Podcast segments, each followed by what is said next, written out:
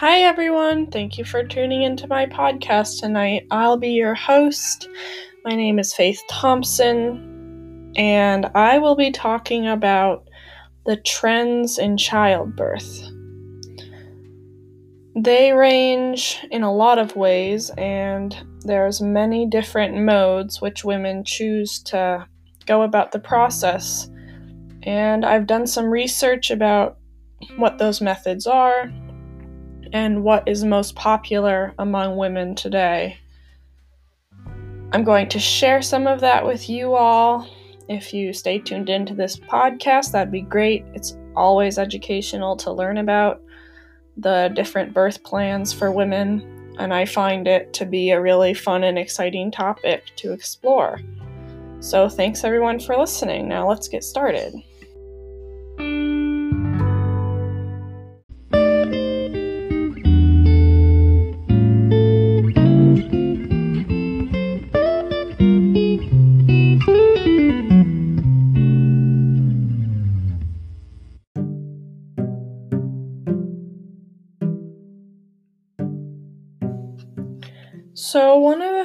That I really want to focus on tonight is the huge spike in cesarean delivery among women in the US and globally.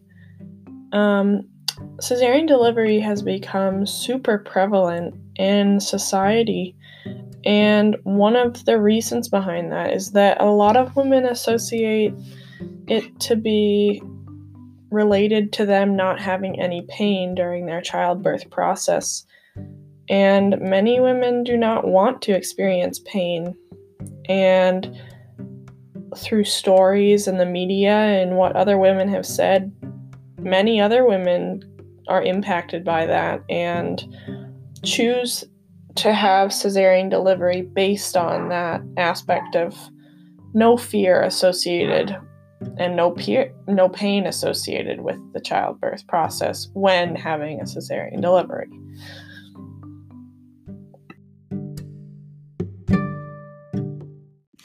One really fascinating book that I read called Our Babies Ourselves was something that brought my attention to other cultures and what they may have done or anticipated for the birth process.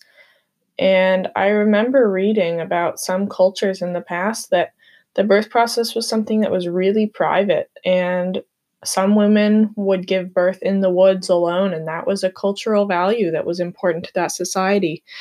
And in Japan, for for example, many women choose to give birth in the hospital and they like to be surrounded by their family and their partners. And it's a really strong belief that having family there and having the partner there makes the experience better for the woman and more happy and easygoing when looking back on the process.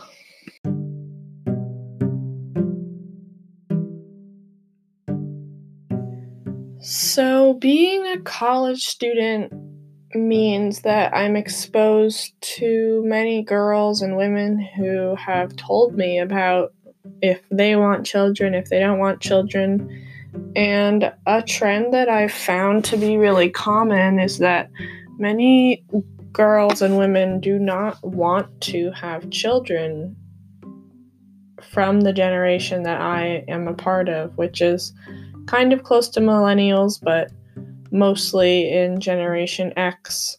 And a lot of women do not want to have children, and many girls my age do not really associate childbirth with anything because they just can't imagine doing it or going through it.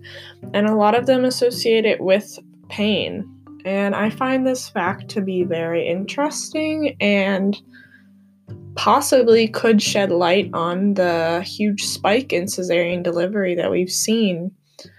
And I've even heard women say, like, oh, I'll just have a cesarean delivery. Like, it's fine. It'll be easier that way. And everything like that. And I think that that's something to be attuned to because that means that mm, there's a stigma going around that childbirth is painful and that it's not a good experience and that if you can have a cesarean delivery, you should do it.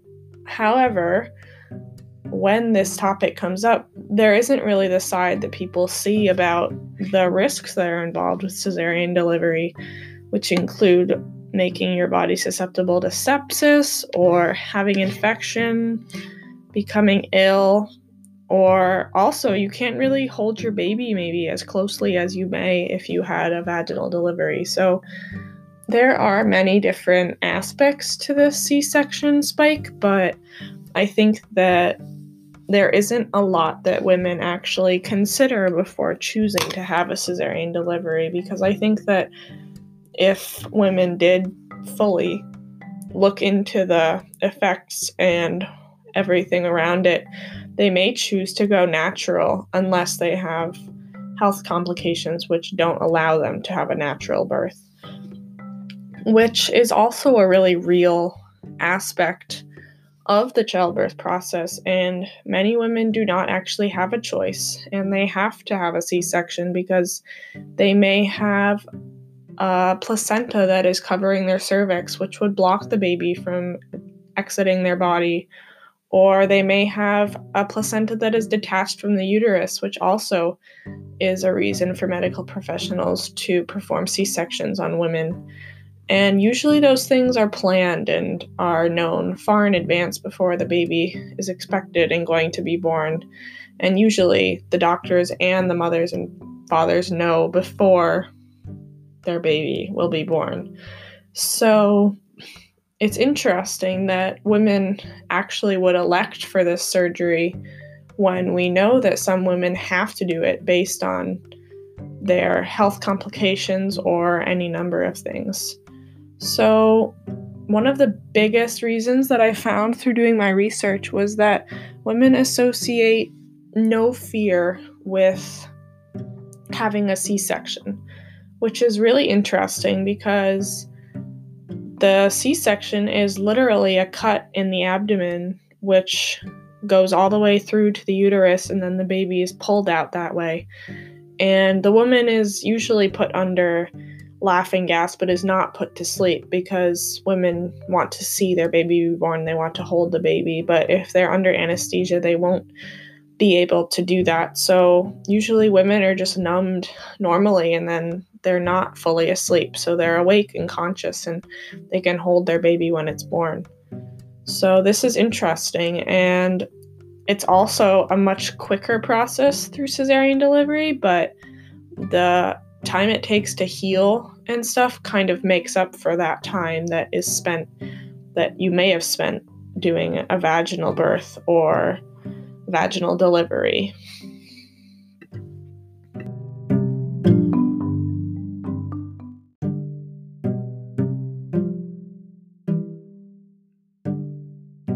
Kind of going back to the piece that I mentioned about the fears associated with birth, there have been quite a few studies done across women in different cultures and societies on what their fears are.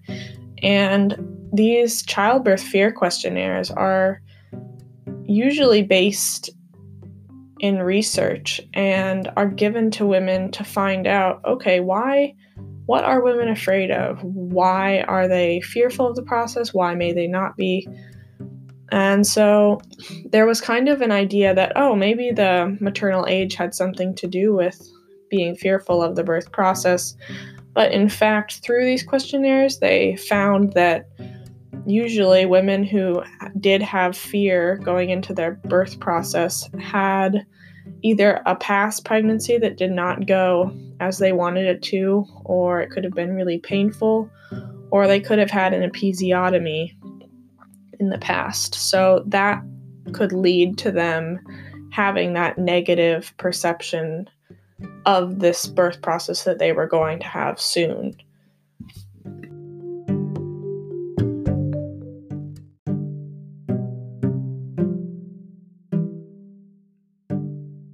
This study found that the maternal age of women really didn't have anything to do with whether or not they were afraid, more afraid than other women.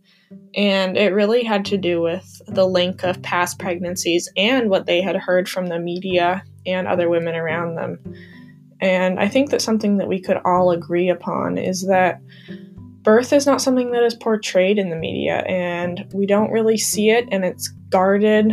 And I know several cases of women posting their birth stories on Instagram and then people taking it down because it's offensive or it's too much, even though it's such a natural process that many, many w- billions of women go through.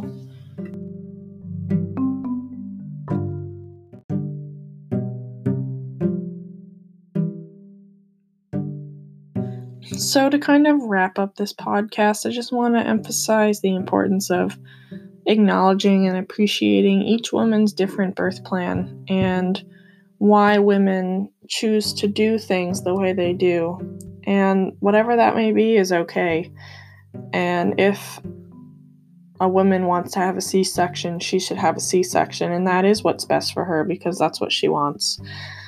And it's always good to import, to remember that and carry that with us and spread the word that each woman is entitled to her own delivery and plan for delivery. So keeping that in mind can make our society more aware and more accepting to each woman's birth plan. And I want to thank everyone for tuning in and listening to my podcast tonight. This is a fun topic, and hopefully, I'll be back with more podcasts in the next few weeks. So, have a great night, everyone. Thanks again for listening. Bye.